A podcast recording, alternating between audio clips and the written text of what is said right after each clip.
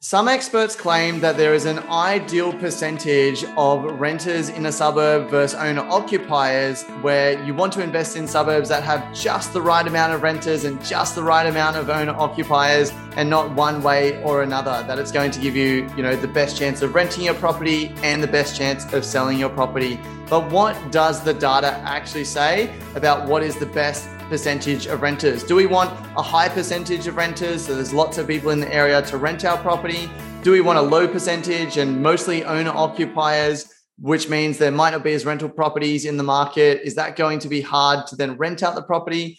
How, how does all this affect us? So today I've got with me Jeremy Sheppard from Select Residential Property to talk through the data and to say, okay, what does the data say about percentage of renters versus the growth that an area is likely to have. So thanks for coming on today, Jeremy.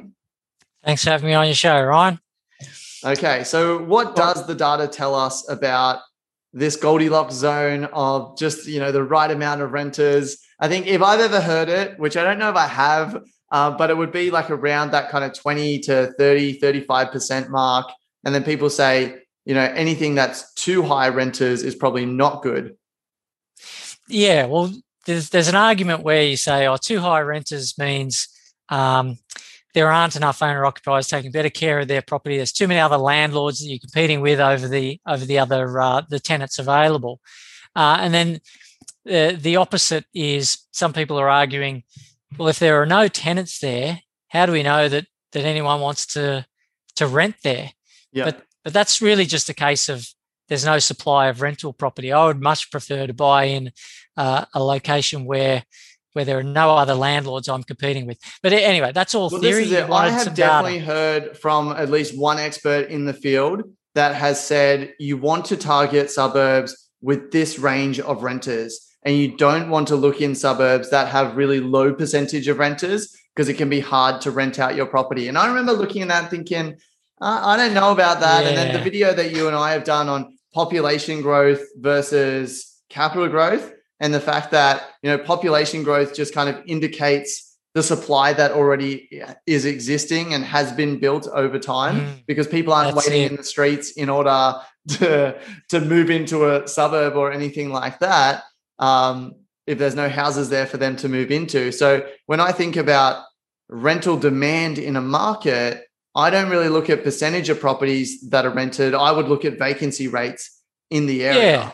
and i would yeah. think if there's less rental properties available, assuming the area still has good fundamentals, then you know I, would I'd, I'd rather that area because then you're the only rental property, and so that's right. Yeah, yeah. exactly. I mean, what what are you what are you looking at when you see oh zero percent renters? Some people are thinking, oh nobody wants to live there, what about all the owner occupiers? well, that, that represent the hundred. They want to live there. yeah, I think they do. Anyway, that's that's all just theoretical. Let me go down to what the data says. Oh, by the way, this this all comes from census data. So there's a an image of the the, the question in yeah. uh, census. I don't know which census what that was taken from, but uh, it's yeah. Do you rent? Do you own? Uh, there are actually about uh, eight or nine different categories that the ABS puts it into. It'll be good uh, to have new census data soon because oh yeah, we've got one coming up this year. Yeah. yeah. The thing is, they don't publish that data until about a year after census night, so you still got to oh, really? wait. That's yeah. disappointing. Yeah, so some of this data can be out of date by, uh, well, at best case, a year, or worst case, almost six years. Anyway, this chart here is showing the growth um, versus the percentage of renters. So you can see the this horizontal axis down the bottom. Um, over to the right, you've got far more renters than owner occupiers. And back here, we've got uh, no renters. This is just owner occupiers. And then on the vertical axis on the left, it's the capital growth that occurred from 2016, which was the last census, to when I calculated this these uh, capital growths, uh, which was uh, 2018. Yeah. So I think it was August 2016. So this is only over a two year period. Yeah. But as you can see, the, the general trend is that the lower the number of renters, the percentage of renters, the higher the capital growth. So if you have really high percentage of renters, even over just a two-year period, you're going to get less less capital growth. Yeah. And this now is... you have taught me, Jeremy, to not trust data that is, you know, two years old or five years old that you know, this could just be this certain market at this certain time, or is this? I guess this exactly, is national, yeah. right? It is national, but you do have a point. Uh, it could have been uh, at a particular era in Australia's uh, residential growth history, and this data might not uh, show the same correlation to a, a different period. So, okay. very good point. Uh, so what I've done is I went back to the prior census. This is 2011 now, and we're looking at seven years of capital growth instead of okay. just two. So this is a bit that, better then. yeah. So, so this is another case. But again, you can't just rely on this one chart, but it's telling the same story. The lower the proportion of renters, the higher the capital growth. Uh, so I did this uh, one more time uh, just from 2006 to 2018. This is a longer period of time. And you can see how closely um, the relationship models that trend line there, the dotted line. Yeah. So there is an answer to this question. There is an ideal uh, percentage of renters in a property, and it's it's zero. It's zero. to be yeah. the only landlord uh, fighting over tenants. If there are owner occupiers there, it's because people want to live there. If there isn't a rental property there, well, you can supply one and your property will be in demand. Yeah, because people want to live there, but they can't buy into it. So they would be happy to rent there.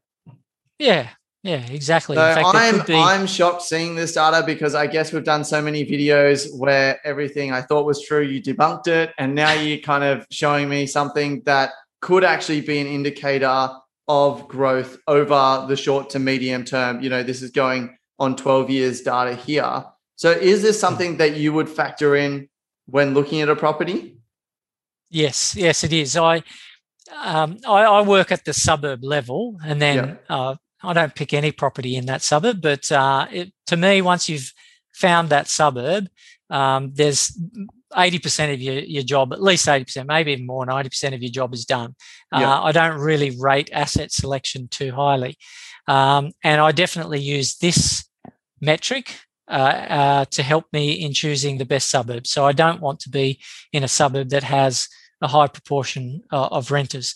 But there are so many other metrics you've got to look at. I look at uh, more than 17, uh, and this is just one of them. But it's definitely, but with all the videos, one of them to look at.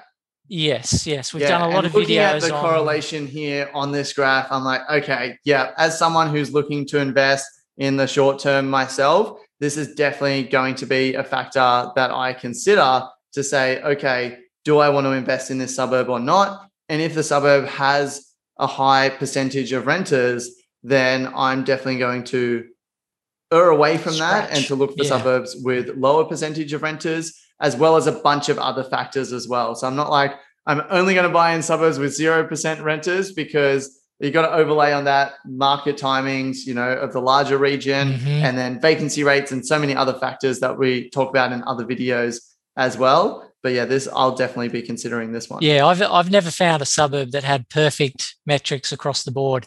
The yeah. proportion of renters was zero. The auction clearance rate was 100% vacancy rate was well you can't calculate it for for zero renters so yeah you you've got to weigh up well which metrics are, are more important um, so you're never going to find a market that's that's perfect in every way yep. but if you do it'll be out of your price range or yeah so that's not going to happen and typically around australia the average is around about that 30% so most suburbs sit at about 30% one third of the of the population are renting roughly yeah.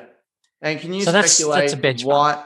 Can you speculate why this might be the case? Like I have my ideas, but what do you think? Why do you think when there's a lower percentage of renters, you've got a higher chance of good growth?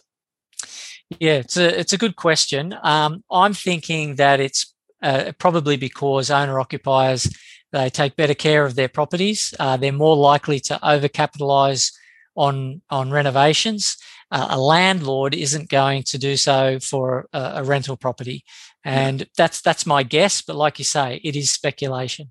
Well, that's what, what are your I, theories? That would be my speculation as well, because as someone who is a tenant, you're not even allowed to do improvements on a property, and if you do, then there's no return for you because once you move out, you know the landlord still owns the property, so there's no motivation for tenants to do that. And even if they have the motivation, you're generally not allowed to do it. Whereas I've seen people who own their own homes, go and do renovations and massively overcapitalize on you know what that property is actually worth if you were an investor but then when it comes time for them to sell that property you know they've spent all this money on renovations that then lifts the value of that property lifts the value then of the suburb as a whole and if you've got a suburb where everyone's living there and owner occupiers the chance of more people overcapitalizing renovating keeping better yeah. care of their property is probably going to be higher but then again as you said that's just speculation. You know, the data doesn't yeah, talk yeah. about.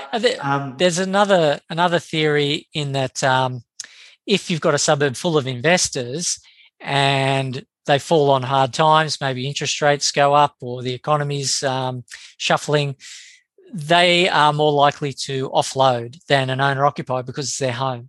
Yeah. So they might hang on, and that means there's no uh, cascade, there's no avalanche of falling property prices. So that that might be another you know speculation. Yeah, and I've actually done a video talking about how to find the percentages of public. Oh no, I found you can find the percentages of owner occupiers versus renters. I think through microburbs. Have you seen that website? Jeremy? Yes. Yeah, yeah, I know. I know Luke Metcalfe quite well. He's yeah. the the founder of Microburbs. Great website. So I'm pretty like. How do you find I know you would probably have tools to find this data, but would you just recommend people go on census to find this data or go to micro? Yeah, that's yeah, that's that's where the, the data comes from, but it's it's easy enough to pick it up from microburbs. Um, there might be a few other websites that that show it. Um, I can't think offhand. Um, but it's pretty but easy it data to, to, get. Is basically what we're saying. Yes, that's right. Yeah, you don't don't pay for it. You don't have to pay for it. Yeah. Yeah. So definitely, if you're out there looking at investing in a property, if you're trying to find a suburb that is more likely to be high growth, less likely to be a low growth suburb, then definitely consider the percentage of renters as one of those factors in your journey. You can go ahead and check out this article that Jeremy has written, which goes into this in more detail. I'll link up to that down below, or you can go to selectresidentialproperty.com.au and see all of the articles that Jeremy has done, debunking a bunch of myths around, you know, what indicates property growth, as well as showing us what are actually the factors that we should look at when looking to try and find high growth suburbs. So thank you so much, Jeremy, for sharing this. This is invaluable content to so many people. Well, yeah, thanks for giving me the opportunity to just rave about property data.